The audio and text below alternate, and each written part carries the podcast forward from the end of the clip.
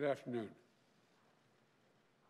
Before I begin, let me just say two things. One, when this is all over, I'll take questions when we fin- finish the, uh, today's announcements. But uh, let me begin by expressing my deep sympathy for the family of uh, Capitol Officer um, uh, Sicknick, who uh, has died in the line of duty.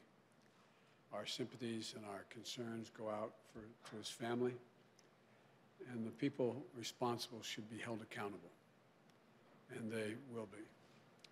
But today, today I'm pleased to announce the latest members of our economic team. And with this, with their announcement, I'm proud to announce we have finished naming our cabinet, saving the best for last year. 24 outstanding women and men who uh, will get our country moving again and who are going to restore trust in our government again, and who all of whom are ready on day one to do their job. This is a cabinet that I promised you, and I've fulfilled that promise. It looks like America. It taps into the full range of talent we have in our nation, and we have immense talent. It's a historic cabinet. This will be the first cabinet ever that is evenly composed with as many women as men in the cabinet. This will be the first cabinet ever with a majority of people of color occupying this cabinet. And it has more than a dozen history making appointments, including the first woman Secretary of Treasury, first African American Defense Secretary, the first openly gay cabinet member, and the first Native American cabinet secretary. We're also on track. We named a record 50 high level appointments that are subject to president confirmation, more than any president ever elected has done. We've done our job. We've begun my, my job of naming these people. It's my expectation and hope that the Senate will now move to confirm these nominees promptly and fairly. It's especially the case for the nominees of Secretary of State, Defense, Treasury, Homeland Security. I nominated them back in November. Given what our country has been through the last four years, the last few days, given the threats and the risks in this world, they should be confirmed as close to January 20th as possible. There should be no vacancies at State, Defense, and Treasury and Homeland Security. And we will remain in this dark winter of pandemic and with the economic crisis that's deepening, and we have no time to lose with regard to the entire team. Consider the December jobs report released today. The anxiety and fear of the women and men out there reminds me of when President Obama and I were sworn in during the Great Recession of 2009. The December jobs, this December jobs report shows millions of Americans are still hurting through no fault of their own. We lost another 140,000 jobs, the first negative jobs report since the height of the pandemic in the spring. More people, more people have just lost a job, while many have been out of work for a long time. And the ongoing gap between black, Latino, and black and Latino unemployment remains much too large, that gap. And in many ways, the jobs report is a pandemic report. With the pandemic raging, people are losing work and losing hope. The hospital industry, restaurant, bars lost more than 270, excuse me, 372,000 jobs. State and local governments are slashing jobs. 20,000 local educators lost their jobs just last month. In the midst of this pandemic, there are millions of people out of work, unable to pay their rent or their mortgage. They're waiting in line for hours and to get, get food from a food bank. Think of this the United States of America. People are lined up for miles in their automobiles, waiting to get a meal to put on the table to feed their family. And they're left staring at the ceiling, so many, unable to sleep, worried will they have their health insurance, wondering if they'll be okay. The bottom line is the job report shows we need to provide more immediate relief for working families and businesses now. now. Not just to help them get the other side of this painful crisis, but a larger purpose to avoid a broader economic cost that exists out there that will happen due to long term unemployment, hunger, homelessness, and business failings. But by acting, the vast majority of leading economists suggest that that's what we need to do to revive the economy. In fact, economic research confirms that with conditions like the crisis today, especially with such low interest rates, taking immediate action, even with deficit finances, is going to help the economy long term and short term, reduce scarring in the workforce, increase growth, and reduce our national debt burden. Failure to act will have the opposite effect. I've said before, the bipartisan COVID relief package passed in December was a very important step, but just a down payment. Next week, I'll be here with you all laying out the groundwork for the next COVID economic relief package that meets the critical moment of our economy and our country and we face at the moment. For example, vaccines give us hope, but their rollout has been a travesty. This will be the greatest operational challenge, the greatest operational challenge we will ever face as a nation. We're going to need billions of dollars to get the vaccines from a vial into someone's arm, the vaccination for millions of Americans.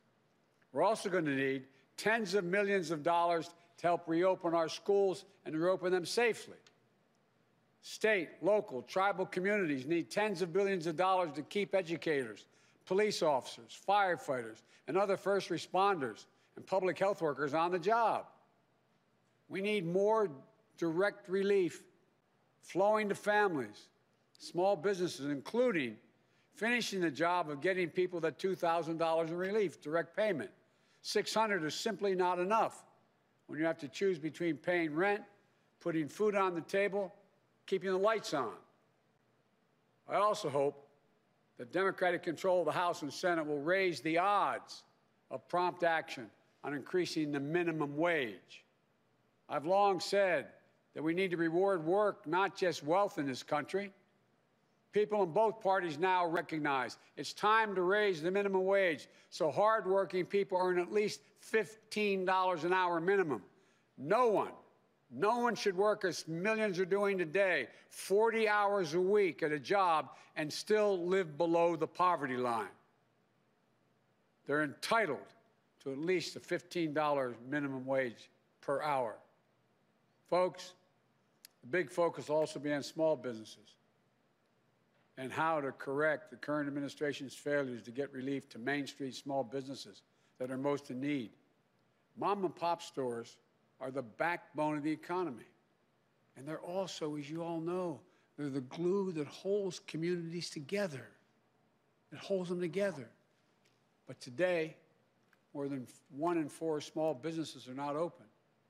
At least 400,000 are closed for good. And as the month goes by, a third of black owned businesses, and more than a fifth of Latino owned businesses, and more than a quarter of Native American owned businesses have less than one month in reserves to cover expenses. Previous rounds of economic, previous rounds of economic relief last year helped millions of small businesses stay afloat and keep employees in the payroll. But there were clear problems.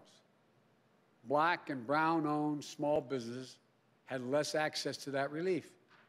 Mom and pop shops were often the last in line, while big, well connected businesses jumped in front of the line and got more relief and got it faster. And at every turn, this administration, the Trump administration, has undermined accountability for every tax dollar spent, weakening oversight, firing inspector generals. So it's no surprise an independent watchdog found that tens of thousands of ineligible companies receive relief they should not have, including from fraud and abuse, siphoning off support for their very small businesses that are the, are, are, are the, that need it so badly. But the good news is that the relief package passed last month provides additional aid to small business and workers. But as I said from the beginning, the need to make sure that relief and future relief reaches everyone who needs it, we need to do more. These relief dollars will start to flow quickly, potentially while the current administration is still in office. And they may send out money that they won't have any control over.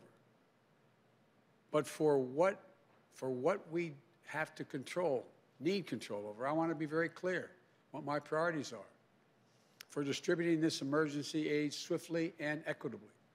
Our focus will be on small businesses on Main Street that aren't wealthy and well connected, that are facing real economic hardships through no fault of their own. Our priority will be black, Latino, Asian, and Native American owned small businesses, women owned businesses, and finally, having equal access to resources needed to reopen and rebuild. But we're going to make a concerted effort to help small businesses in low income communities, in big cities, small towns, rural communities that have faced systemic barriers to relief. Think of the mom and pop owner with a couple of employees who can't pick up the phone and call the banker, who doesn't have a lawyer, an accountant to help them through this complicated process, to know if they're even qualified, or who simply didn't know where, where this relief was available in the first place. We went through this, Don, when we were trying to bring, when we brought Detroit back off its knees. And as we saw in this morning's job report, restaurants, bars, and hospitality industry have been slammed by this virus. We're going to direct relief to those businesses and others that have been so badly hit, hit the hardest. We owe them that support to help them get through the other side of this crisis. And I promise you, we will investigate and prosecute waste and fraud in these programs so that money goes to the companies that deserve it and will use it to help their employees and their communities. When the president, when my president, President Obama, asked me to handle, implement the Recovery Act, along with Don, who helped me a great deal, we invested more than $800 billion in our economy to help recover, rebuild, and less than two thirds of 1% waste, fraud, or abuse occurred. We know how to do this. We know how important predictability and clarity are to small businesses. From day one, this administration worked to ensure that small businesses and financial institutions in every community understand the rules for these programs, the resources available to them, where they can turn for technical assistance if they need it. We will have navigators who help guide them through each step of this process until the money they need is in their bank account. And to the lenders participating in these programs, you should move quickly, without delay, to begin extending relief. But I urge you not to, to not disabuse these funds not, excuse me, not, not to disperse these funds in the same inequitable way you have in the past. Here's my commitment. In return, we'll make our, our expectations of you crystal clear, the banks, so that you can quickly and equitably deliver relief to the communities that you serve, unlike what's been happening in many places. The bottom line is we're in the midst of the most economic, unequal economic and jobs crisis in modern history. Congress needs to act as quickly as possible on all the issues I just laid out. That's how we can contain the pandemic, build back better with an economy that works for all Americans. And this is a team that's going to help get that done. For Secretary of Commerce, I nominate Governor Gina Raimondo of Rhode Island, the daughter of a working class family who knows what it's like when her parents' factory job was shipped overseas. She never took her parents' sacrifices for granted. She always remembers where she came from. She became a successful entrepreneur who created jobs on Main Street and brought businesses back from the edge. She became a state treasurer who invested in local communities and took on financial predators. And today, she's one of the most effective forward-thinking governors in the United States of America, the first woman ever to leave the ocean, lead the ocean state. She created an innovative loan program that helped minority-owned and women-owned businesses access the capital they need, but wasn't always available to them. She's worked with employers to design skill training programs so that local workers would be equipped to take the good paying jobs in their own communities. She's put Rhode Island on the path to achieving 100% renewable energy and she'll be a key player in helping position the United States as a global leader in the 21st century clean energy economy. And she knows what her fellow governors, Democrats and Republicans alike, are dealing with on the front lines of the pandemic and economic crisis they're facing, and how we can all partner together as one nation to contain COVID 19 to build back better. I'm honored, Governor, you're willing to join the administration, and uh, we're really looking forward to working with you.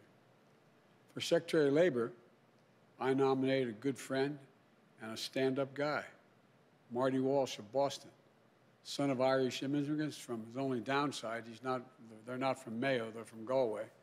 Um, from Galway, uh, moved to Boston. Marty was born and raised in Dorchester. I know him, tough as nails. Diagnosed with cancer at age seven, beat it at age 11. Joined the laborers union, 2223 at age 21. Elected to the state legislature, became union president and graduated from college at age 42. He's now in his second term as a successful mayor of the iconic American city of Boston, who always puts working people first, fighting for a $15 minimum wage, paid family leave, providing frontline workers with emergency child care and protective equipment they need. Marty understands, like I do, that the middle class built this country and unions built the middle class. He sees how union workers have been holding this country together during this crisis.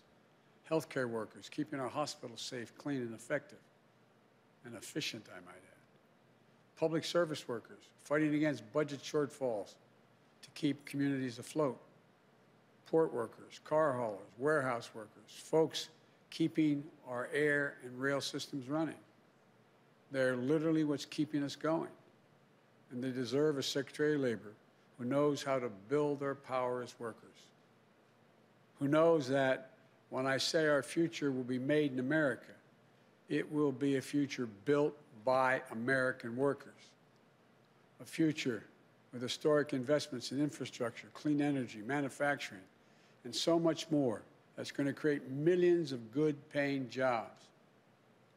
Marty knows worker power means not just protecting the right to unionize, but encouraging unionization and collective bargaining. The Fair Labor Standards Act, way back, didn't say didn't just say you can have unions. It said the government should encourage the formation of unions.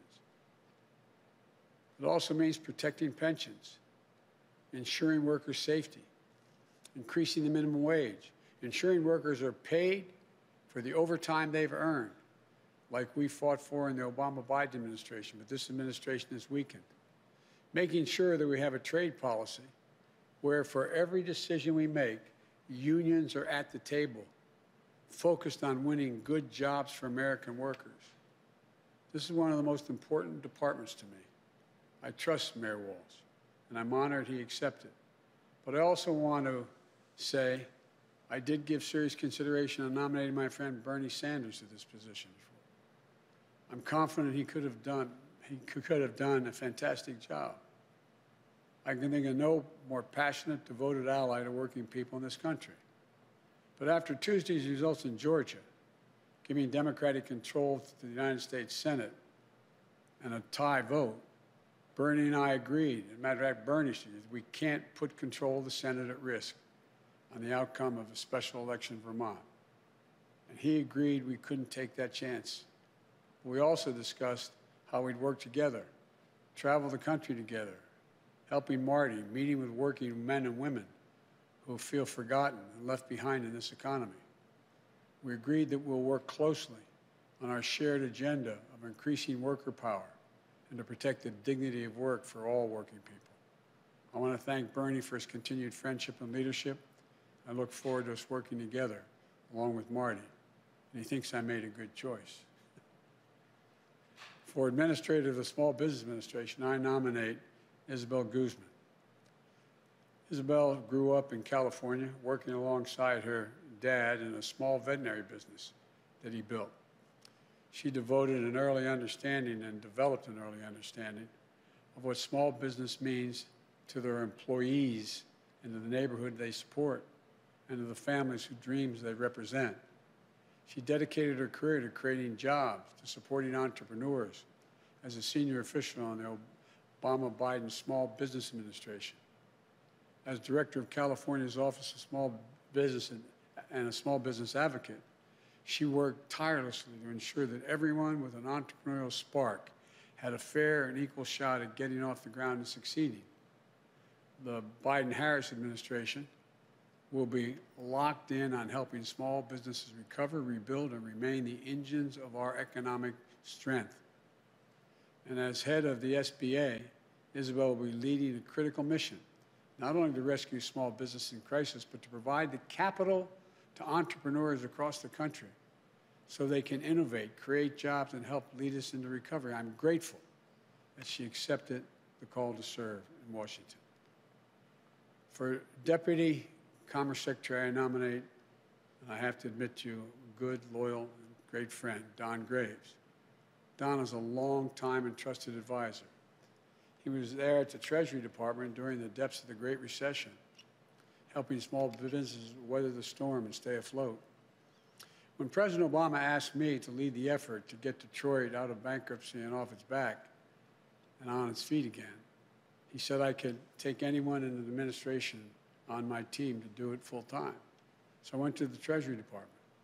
I tasked Don to come over and work for me and work on it full time. It was the best decision I ever made in that effort. I'm not sure how he thinks about that, but I think it was the best decision I've ever made. And did a great job working with city officials, state officials, on its road to recovery. And by the way, it's the little things. It's getting to know what's happening on the ground. Remember how we went through the issue about the number of buses and lights, street lights and the like. It gets down to the nitty gritty of what has to be done. We found out that Detroit had a lot of qualified people, but during the Great Recession, almost everyone who knew how to program anything left. So when we finally got it back on its feet again, we found out there wasn't anybody left to know how to turn on the streetlights, literally, run the sewer department. So we went out and we got an outfit to come in, and we said, find us high, some high-tech people. They came back, what was it, 53, 55 people. They all happened to be women. Most were minority. None had more than a high school degree, and a quarter of them only had a GED. And I remember even our very liberal friends, we told them we were doing this, they said, oh, I'm not going to do this. Well, guess what? In a 14 week, was it 14 week program, they were taught how to program. They were taught how to do it all. They ended up putting the city back on its feet. Every one of them left after that time because we went to the graduation. The lowest starting salary of my recollection is correct was $49,000. The highest, $104,000. Point is, give people a chance. Americans can do anything given a shot. It also helped me lead our national strategy to equip workers with the skills they need for good paying jobs in the 21st century in healthcare, IT, clean energy, advanced manufacturing, and so much more. He was there to help me launch the National Cancer Moonshot and marshal the full resources of the federal government to help end cancer as we know it. A cancer survivor himself diagnosed and treated while he was working on this for me. Don knows about hope and he knows about resilience. And I'm grateful to him and his wonderful family for once again answering the call to serve. I want to thank you all. Thank your families. And I don't want to embarrass them, but there's one guy up in the gallery here, Tommy, who's my buddy, who is the son of the governor. Uh, thanks, Tommy, for supporting mom doing this. And to American people, I know these times are tough, but I want you to know that we're going to get through this. Help is on the way. These people know what they're about. They know what it's like. So may God bless you all, and may God protect our troops. Now, what I'd like to do is turn uh, this over to the team, starting with our next Secretary of Labor, Marty Walsh. And after all is said and done, what I'll do is I'll come back and answer some questions. Thank you. Marty, the platform's yours, pal.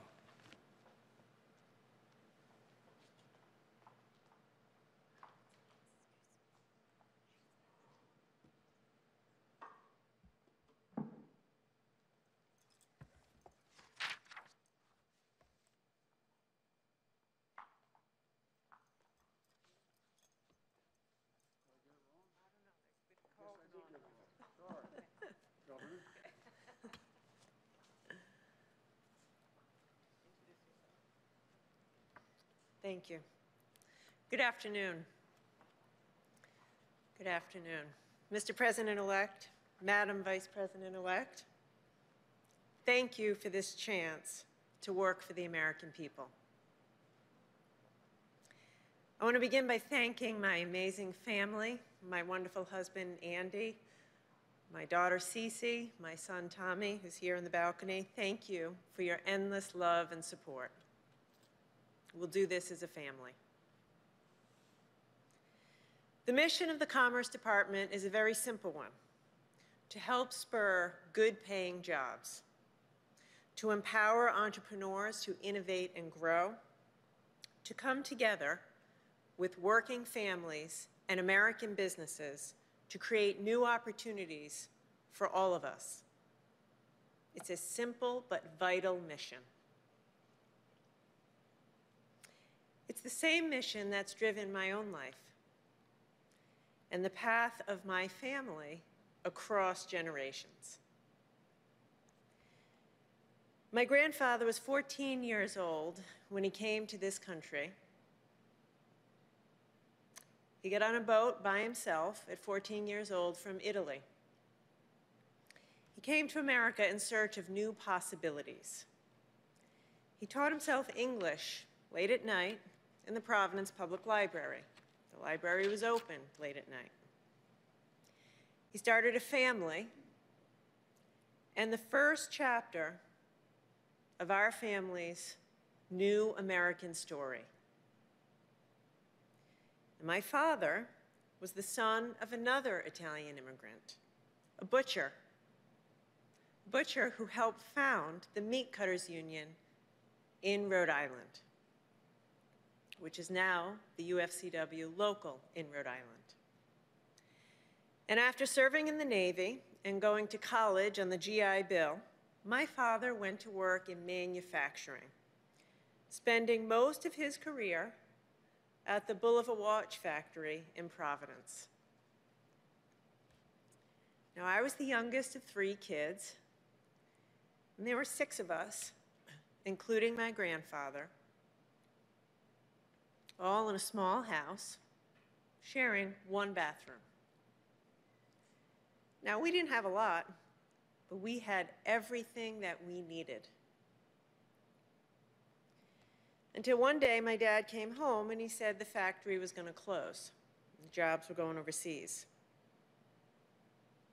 And so, after 28 years of dedicated work, he was pushed unceremoniously into early retirement in his mid-50s. I have to tell you, it was a very difficult time for my family.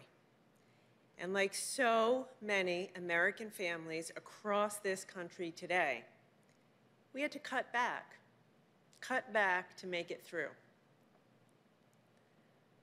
But my mom, my mom kept our family together, and we did get through.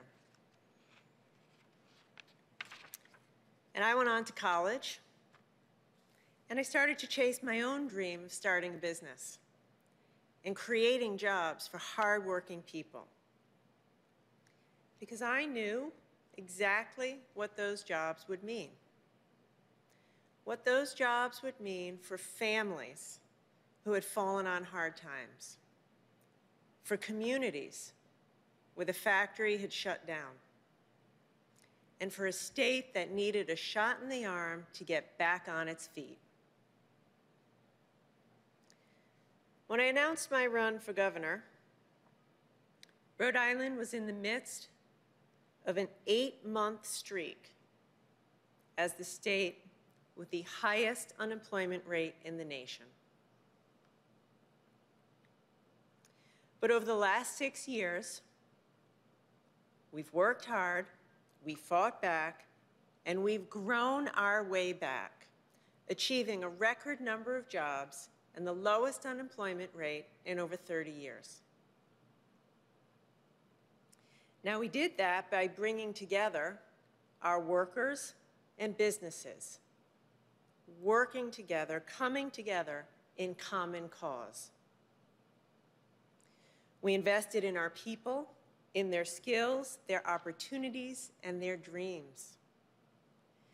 We helped new businesses launch, and we sparked others to hire and grow responsibly. That's the same vision, the same faith in American workers, in American entrepreneurs that I see in the Build Back Better agenda. It's a vision for an inclusive recovery that lifts up those who've been left behind. It's a vision for a national effort that provides skills, training, and wraparound supports to get Americans back to work. It's a vision for rebuilding American manufacturing and bringing back jobs to America from overseas. And that's why I am ready to get to work.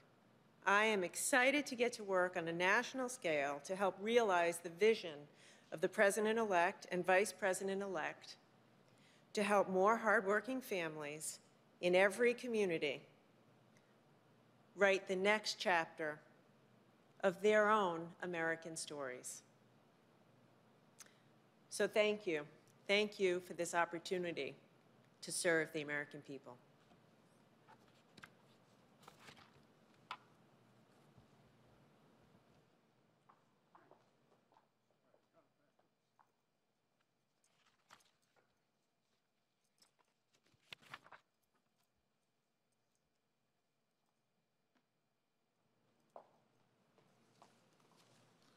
Thank you, Governor Raimondo, and I look forward to working with you in my role as well.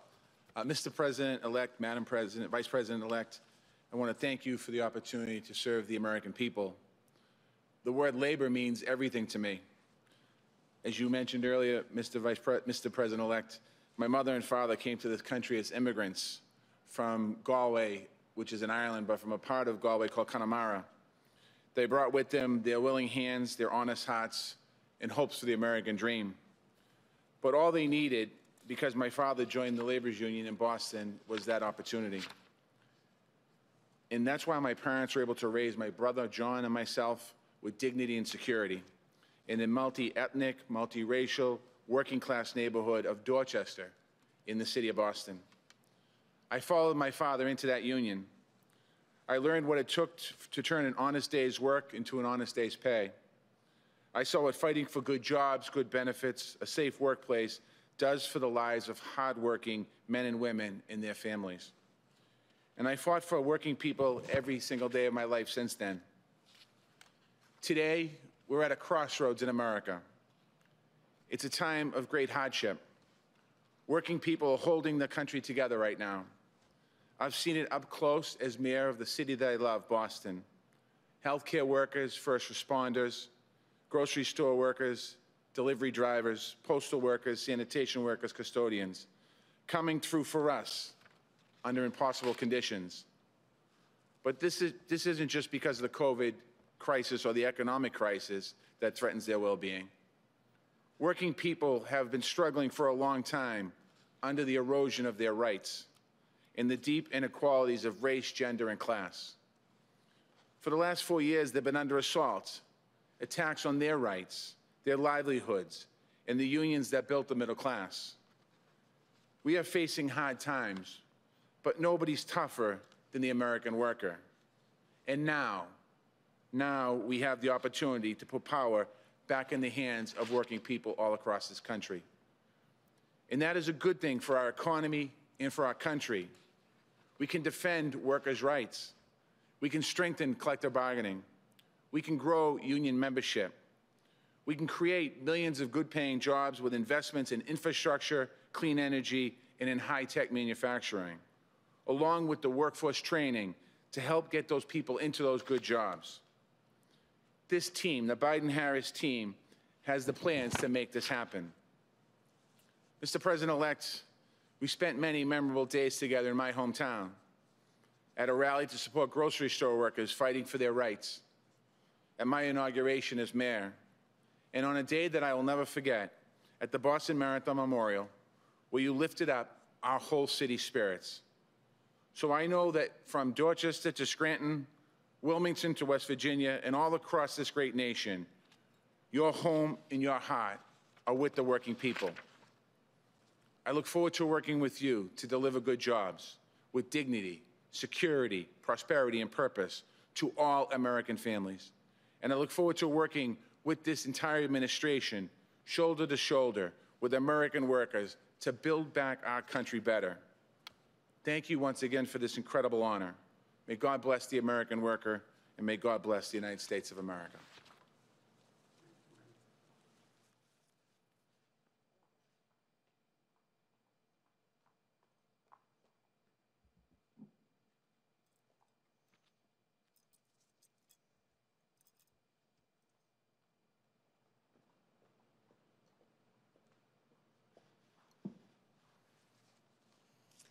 Good afternoon. Mr. President-elect, Madam Vice President-elect, I am honored and truly thankful for this opportunity to serve America's small businesses. Together with you and the exceptional and diverse team you're assembling, I am eager to build our economy back better in every community. The small business experience is personal to me. I grew up in an entrepreneurial family. My father started his first veterinary hospital when I was one years old, and I recall uh, early childhood memories of tagging along with him to the hospitals to check on the animals under his care. As I grew older, I worked alongside my dad at the family business and witnessed his dedication to his clients, his employees, and the community. I saw him spending endless hours wearing multiple hats, tirelessly working to learn more and grow the business. Those memories have defined my career and really inspired my work, still today. Along my own path, I have partnered to start businesses, and I have helped entrepreneurs launch and grow their firms. I have advised a startup minority-owned bank, and I have co-founded a consulting firm for small business contractors. At the U.S. Small Business Administration, I was honored to help make a difference on a national scale I formed a deep passion for the SBA's work, providing loans, investments, contracts, and counseling to help entrepreneurs start and grow and spur job creation. Today, as California's small business advocate, I support the small businesses and innovative startups of the fifth largest economy in the world, focusing on ensuring the economy works for everyone, as that's how we thrive together.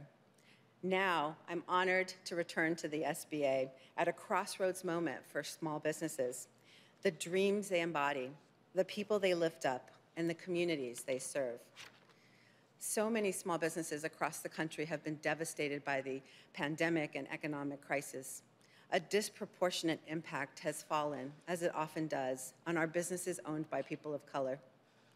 Small businesses have had to adapt quickly to survive and chase down relief while facing closures, drops in revenues, shrinking cash flow, and increasing debt. I know you believe wholeheartedly, Mr. President-elect and Madam Vice President-elect, that all of our small businesses are critical to our collective success as a nation.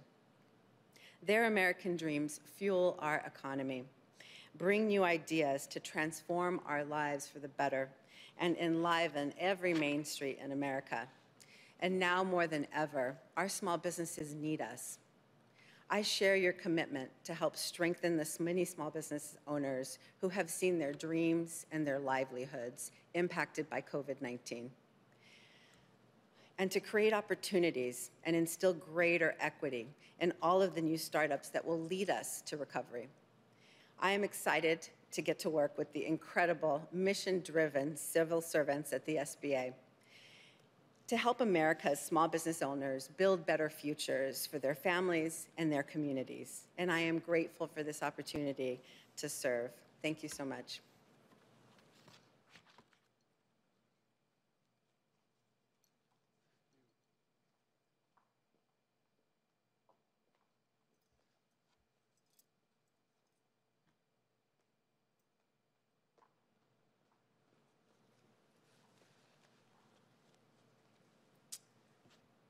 Mr. President-elect, Madam Vice President-elect, I'm honored and humbled to be here today.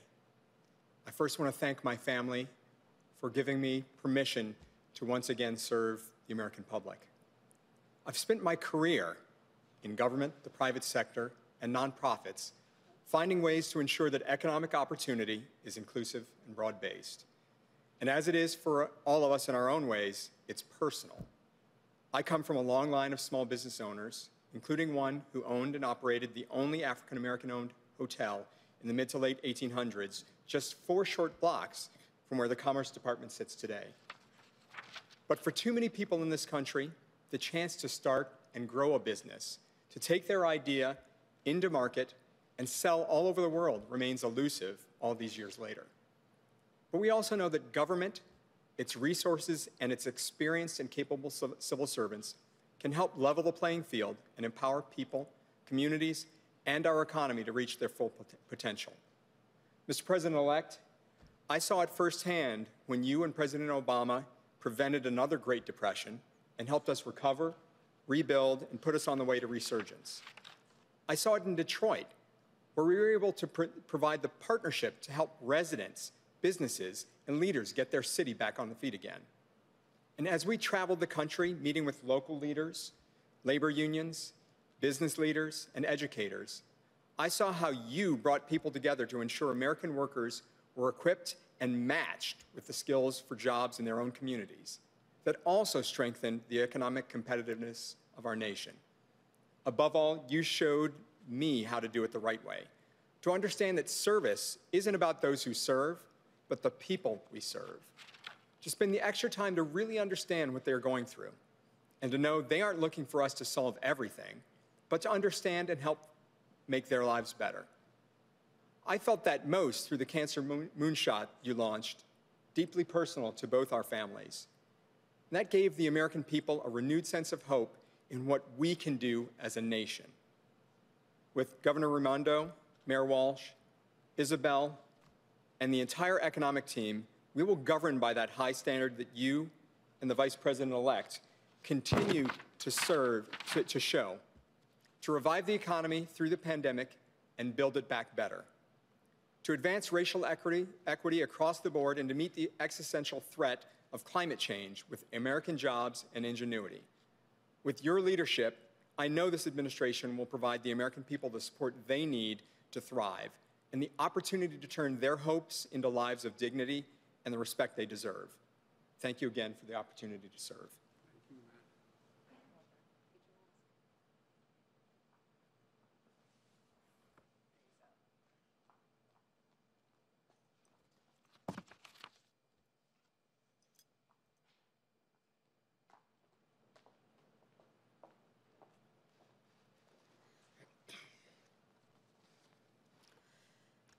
One of the fundamental values that the president-elect and I share is a belief in the dignity of work. We both understand that a job is so much more than just a paycheck. It's about dignity and respect. Joe learned that lesson from his father, and I learned it from my mother. My mother taught me, in her words and in her actions, that no matter how you earn a living, whether you're a caregiver or a truck driver, a grocery store clerk, or a small business owner. Every job has inherent value and worth.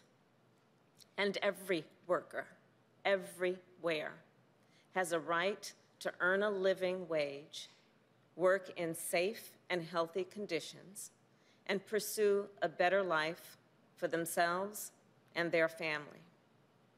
We also know that right now, the dignity of an honest day's work and the financial stability of a steady income are out of reach for millions of Americans. The December jobs report makes that very clear. Food banks, as the president-elect has said, are being strained, trying to feed people who've had to worry for the first time in their lives about where they can find their next meal. Essential workers, like the nurses Joe and I called over the holidays, continue to risk their own health and the health of their families for all of us. Small business owners, from restaurants to barbershops to dry cleaners, they're hurting. And let's be clear, those who run America's small businesses, they're not just business leaders, They are civic leaders. They are community leaders. They're the ones who sponsored the Little League team and scholarships for local kids and all kinds of local causes and activities. They're the ones who are role models in their communities. And we've got to do right by them. So, first and foremost, as the president elect has said, we will provide more immediate relief. We must for working families and businesses now. And even as we address our immediate crises, even as we work to contain this pandemic and open our economy responsibly, we must also do what President elect Biden and I have pledged to do. We must build our economy back better so that it lifts up everyone, no matter what you do for a living or where you live, whether it's in a small town, a big city, or anywhere in between. And that means providing access to capital for small business owners, the economic engines of our neighborhoods, so that they can create the jobs that are in our communities and help our communities thrive. It means making sure we're equipping workers with the skills they need for the jobs of the future and making sure our entrepreneurs and businesses continue to out-innovate and out-compete the rest of the world. And it means protecting and expanding workers' rights by fighting for a higher minimum wage and paid leave, safe and healthy workplaces, and stronger unions. From working with unions as San Francisco's district attorney to helping author the Domestic Workers' Bill of Rights in the United States Senate, I can tell you from personal experience that whether it's the apprenticeships of the building trades or the caregiving skills of home health care workers, this is some of the most important work being done in our country. The president-elect and I know that, and so does this team we are announcing today. These are leaders, and I've worked with many of them, who together with the rest of our economic team will help create millions of good-paying union jobs and build an economy that is stronger and fairer for working people. They are seasoned public servants with track records of not only standing up for workers and unions, but creating and spurring innovation and creating opportunities for small business owners. And like President-elect Biden and I, they will fight to honor the dignity of work. The President-elect and I share a vision of America where opportunity is within reach for all the people, where everyone can see a better and a brighter future for themselves and for their children with the leadership of these public servants and our entire economic team, we will get to work building that America less than two weeks from today. Thank you so very much, Mr. President-elect. Thank you.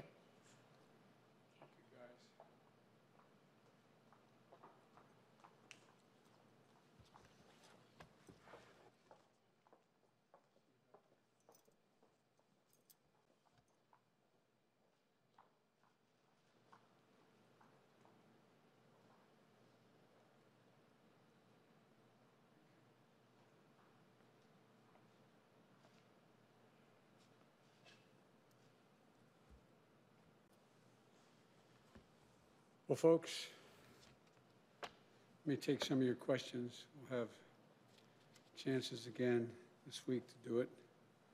But uh, let me yield, and you tell me who we're talking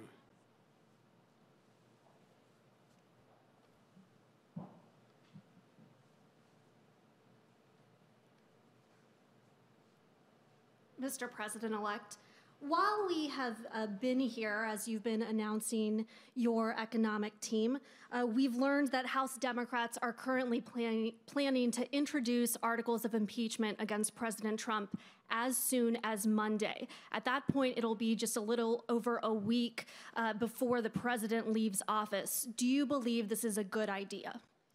Look, I, uh, I've thought for a long, long time that President Trump wasn't fit to hold the job. That's why I ran. And uh, my job now, in uh, 12 days, Uh, God willing, I'll be President of the United States of America.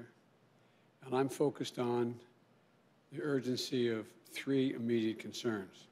One, the virus, getting under control, getting the vaccine from a vial into people's arms. I think the way it's being done now has been, been very, very sad. Number two, we've had 4,000 deaths, 4,000 deaths yesterday, and things continue to rise, to escalate. That's my number one concern, to get the virus under control. We lost over 125,000 jobs uh, this last month, and people are really, really, really in desperate shape. And so I'm focused on the virus, the vaccine, and economic growth. Uh, what the Congress decides to do is, uh, is for them to decide.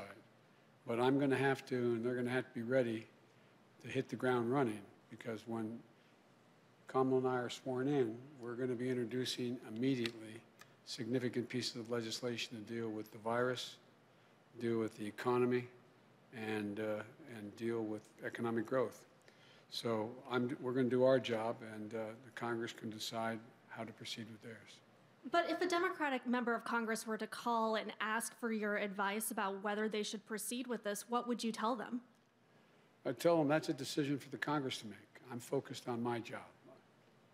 And did you speak with House Speaker Nancy Pelosi before this decision was made, or is that co- conversation that's still going to happen? I'll be speaking with Nancy uh, and the Democratic leadership this afternoon, as a matter of fact, about my agenda, as well as whatever they want to talk to me about. Okay, thanks.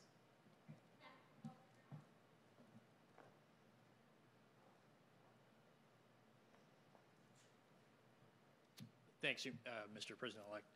Thank you.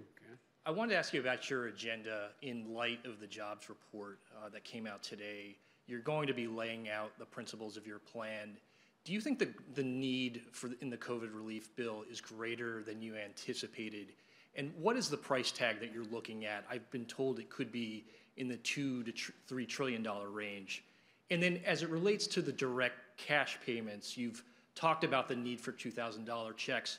Do you want to see that in a Senate standalone bill as a way to speed up the process? Or do you think those, those direct cash payments should be part of the package that you're going to be proposing?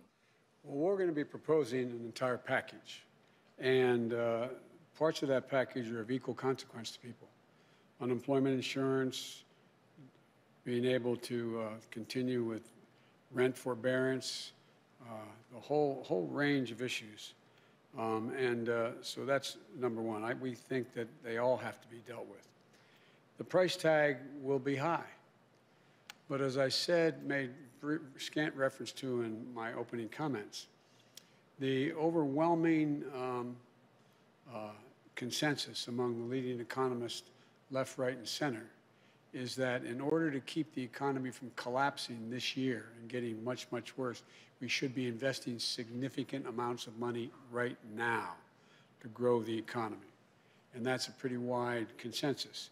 And uh, as you know, uh, Moody's had done an analysis of what I originally had been talking about and said that it was necessary to keep the economy from going down.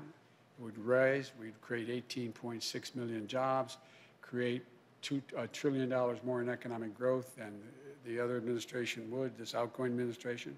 So it is necessary to spend the money now. The answer is yes, it will be in the trillions of dollars, the entire package. But it will be, I'll be here next Thursday laying out in detail how that package is going to go. But the basic story is simple, that if we don't act now, things are going to get much worse and harder to get out of the hole later. So we have to invest now. Secondly, we're going to have to meet the emergency needs of the American people. I mean, literally, I know you know this, uh, Ken, that people are having trouble just putting food on the table, just having to stay, keep the payment of their car, maybe able to turn the lights on. There's a dire, dire need to act now, purely out of what is a humanitarian need here at home. And thirdly, we're going to, in the third stage of this, the whole story is we're going to have to invest, as I suggested throughout the campaign, in infrastructure, in healthcare, and a whole range of things that are going to generate good paying jobs that will allow us to grow the economy. So that's a long answer to a short question, which is that the idea of, with interest rates as low as they are, with the Fed having had its power sort of taken away in terms of what they could do to help this administration like last, it's important across the board, every major economist thinks we should be investing in deficit spending in order to generate economic growth. And I wanted to ask you about what took place at the Capitol this week. You served in the Senate for 36 years, and importantly, you were there in 1983 when there was an explosion in a Senate quarter. You were there in 1998 when two Capitol police officers were, were shot. You were there during the anthrax attacks in 2001. What kind of an investigation needs to take place, and what steps need to take place to improve the security of the Capitol? And then, secondly, how do you think uh, the, the people who were involved in, in, in these uh, in, in the storming of the Capitol, how should they be treated by your Justice Department? Should they be treated as domestic terrorists? Yes, they should be treated as they're a bunch of thugs, insurrectionists, white supremacists, anti Semites. Six N is not enough. I mean, come on. You know, these shirts they're wearing, these are a bunch of thugs. Thugs. And they're terrorists, domestic terrorists. And that'll be a judgment for the, the Justice Department to make as to what the charges should be. But the fact is, they should be prosecuted. They should be prosecuted. The difference here is this had the active encouragement of a sitting president of the United States. And the way in which the breakdown in security occurred needs to be thoroughly investigated. I'm not going to prejudge what it was, but the idea, the idea that these people were able to just march up the stairs, march in, and do it in the way with we had. There's a great debate. I don't know the answer. Great debate now. Was is, is the governor of Maryland correct when he said that I was ready to send in the National Guard? I couldn't get authorization. What happened? It deserves a full blown investigation, people be held accountable, and steps taken that something like this could never happen again. And the difference this time is everybody, every nation has dealt, every democracy has dealt with individual terrorist attacks by groups that are in very targeted. The largest target was 9 11 and the buildings. Well, right down to blowing up, you know, a bomb going off in the Capitol when I was there, and two policemen. But the idea that thousands of people, thousands of people, could be marching up the steps of the United States Capitol, breaking windows, breaking doors, forcing their way in, stepping aside. And the photographs of, I don't know what the circumstances, the photograph looked like you had some of the Capitol Police taking selfies with these people. That has to be thoroughly investigated. The authorities responsible have to be held accountable for the failures that occurred, and we have to make sure that this can never, ever happen again. The damage done to our reputation around the world by a president of the United States encouraging a mob, a mob. This reminded me more of uh, states I've visited uh, in the, over the 100 countries I've gone to, in third tin horn dictatorships. It just cannot be sustained, has to be immediately, immediately investigated in depth, and people have to be held accountable. And lastly, do you think you need to change any of the planning for your inauguration as a result of this? totally different entity is in charge of the inauguration that was in charge of protecting the Capitol, the Secret Service. I have great confidence in the Secret Service. I have great confidence in their ability to make sure that the, the inauguration goes off, goes off safely, and goes off uh, uh, without a hitch. So it's a different, so I have confidence in what is going, in, in the planning that's been underway before this and continues with the Secret Service as the lead agency. Thank you. Thank you.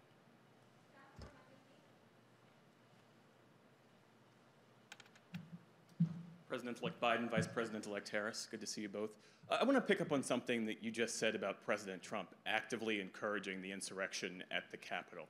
Given that, given the perceived threat that he poses, my question to you is not so much about the role that Congress should play in impeachment, but rather, should President Trump, in your estimation, remain in office?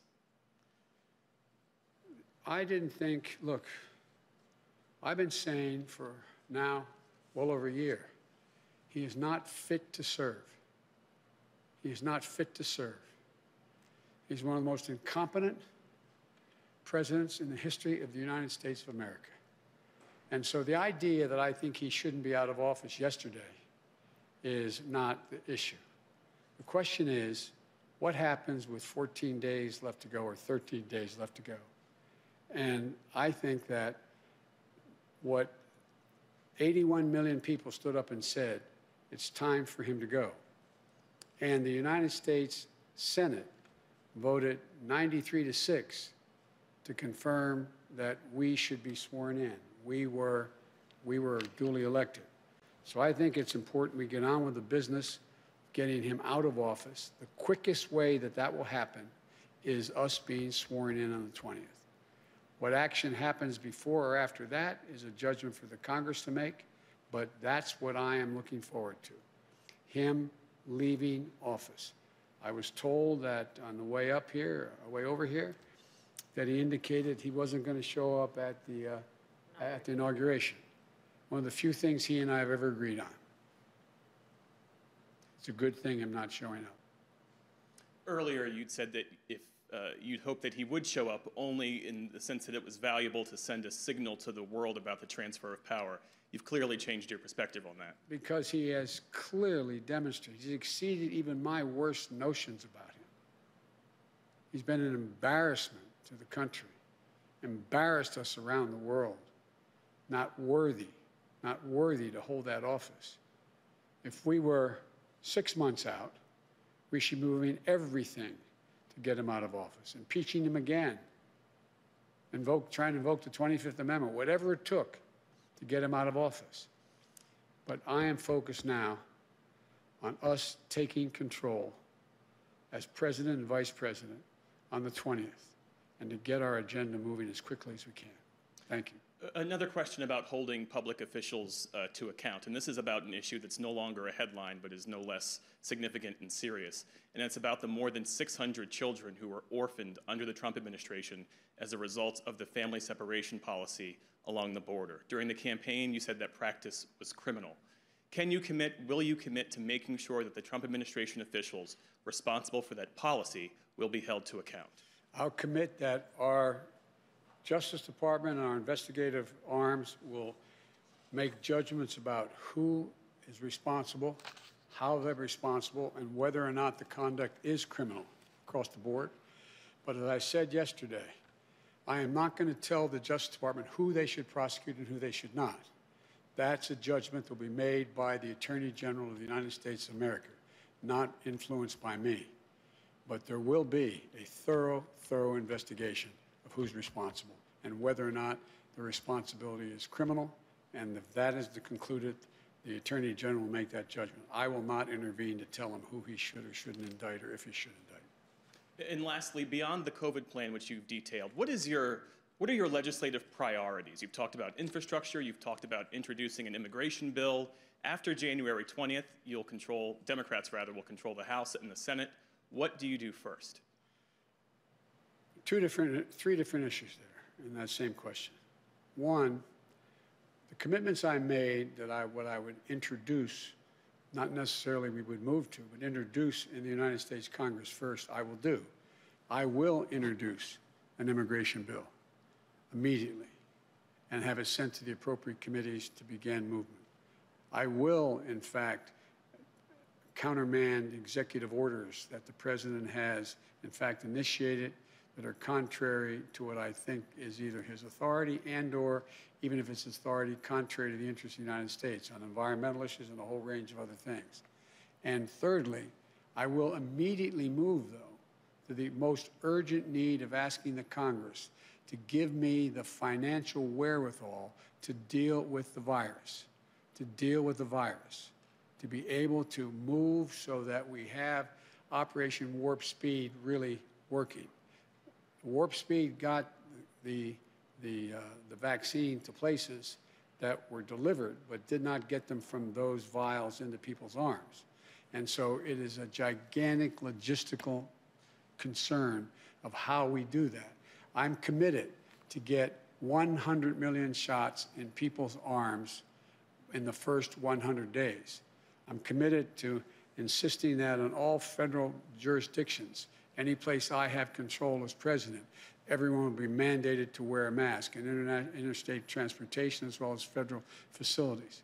And thirdly, I'm committed to moving as rapidly as possible to get the vaccine to teachers and the material to children that can provide for the safe opening of our schools at the end of that, beginning at the end of that 100 days. They are the most urgent things we have to do now. Now, immediately upon getting office. There's going to be multiple things, as you well know, because you're a seasoned veteran of how this policy, how we work.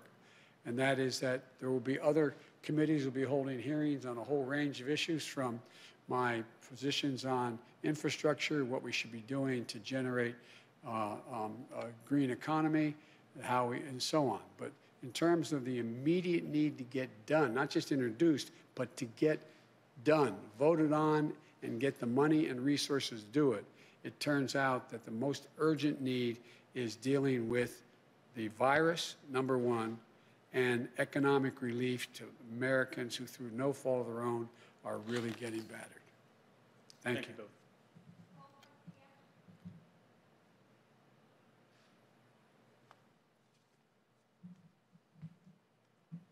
Thank you, Mr. President-elect and Madam Vice President-elect. I want to follow up with respect to what you just said about the inauguration and that it's a good thing that uh, the president is not coming. But what about the Vice President, Mike Pence? He's welcome.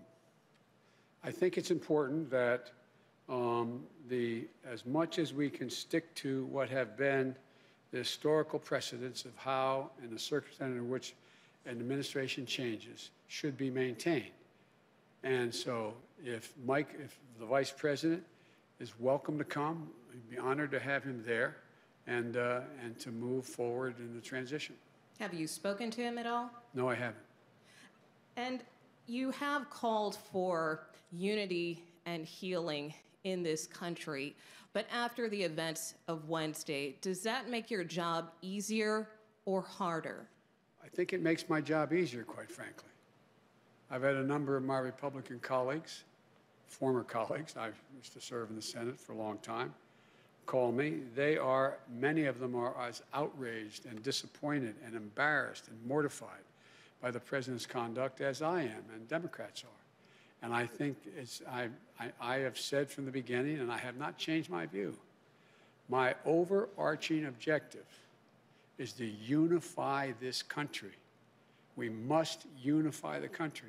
And I think that you've heard me say this before, and I apologize for repeating myself, but understandably, the questions are repetitive and good. I mean, I'm not being critical of the question. And that is that there's two ways people are inspired by inspirational leaders and by terrible leaders. By terrible leaders. What this president has done is rip the band aid all the way off to let the country know who he is and what he's about and how thoroughly unfit for office he is.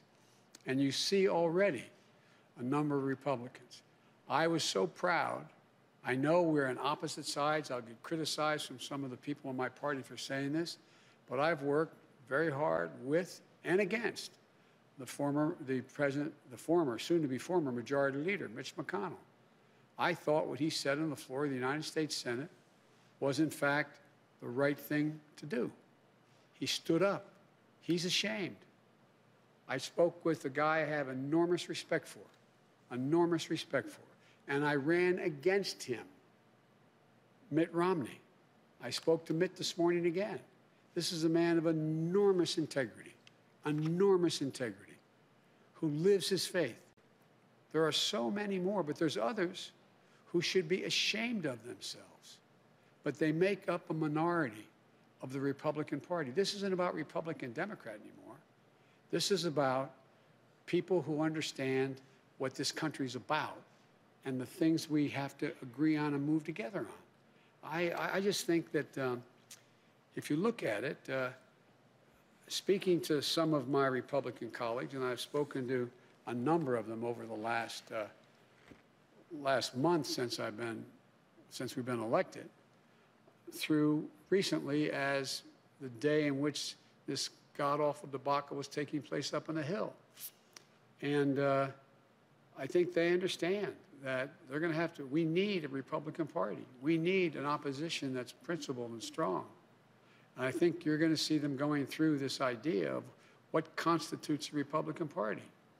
And to hear some of my colleagues, Republican colleagues, talk about how shameful it is of the way Ted Cruz and others are dealing with this, how they're responsible as well for what happened. Do you Not- think some of them should resign? Should Senator Cruz or Senator Well- Hawley resign? I think they should be just flat beaten the next time they run. I think the American public has a real good, clear look at who they are. They're part of the big lie, the big lie. I was being reminded by a friend of mine, maybe you were with me, I can't recall, when were told that, you know, Goebbels and the great lie, you keep repeating the lie, repeating the lie.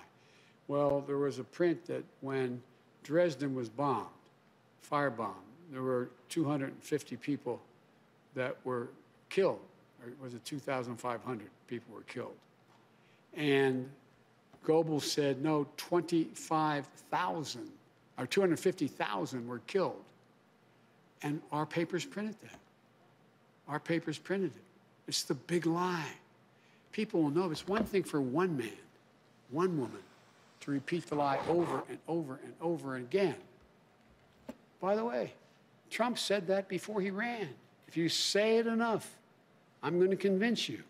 I'll say it enough. The press is bad, the press is bad, the press is bad, the press is bad. If he's the only one saying it, that's one thing. But the acolytes that follow him, like Cruz and others, they are as responsible as he is. And so it's not about whether or not they get impeached. It's about whether or not they help, can continue to hold power because of the, the disgust the American people have for their actions. There are decent people out there who actually believe these lies because they've heard it again and again. I was with a friend of mine who's a medical doctor telling me that his neighbor said to him, he lives in another state, his neighbor's a good person, said, but you know, doc, this is true. There's a lot of, there's a lot of, a lot of chicanery that went on in this election. He said, tell me what? Well, I just know there was. They say it is. They say it is. This is a human condition.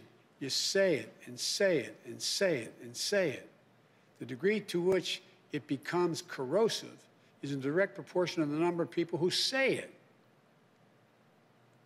And so it's interesting to me, and I was pleased to hear some of the more prominent Republicans say to me that the Ted Cruzes of the world are as responsible in terms of people believing the lies as not as responsible, but similarly responsible like Trump.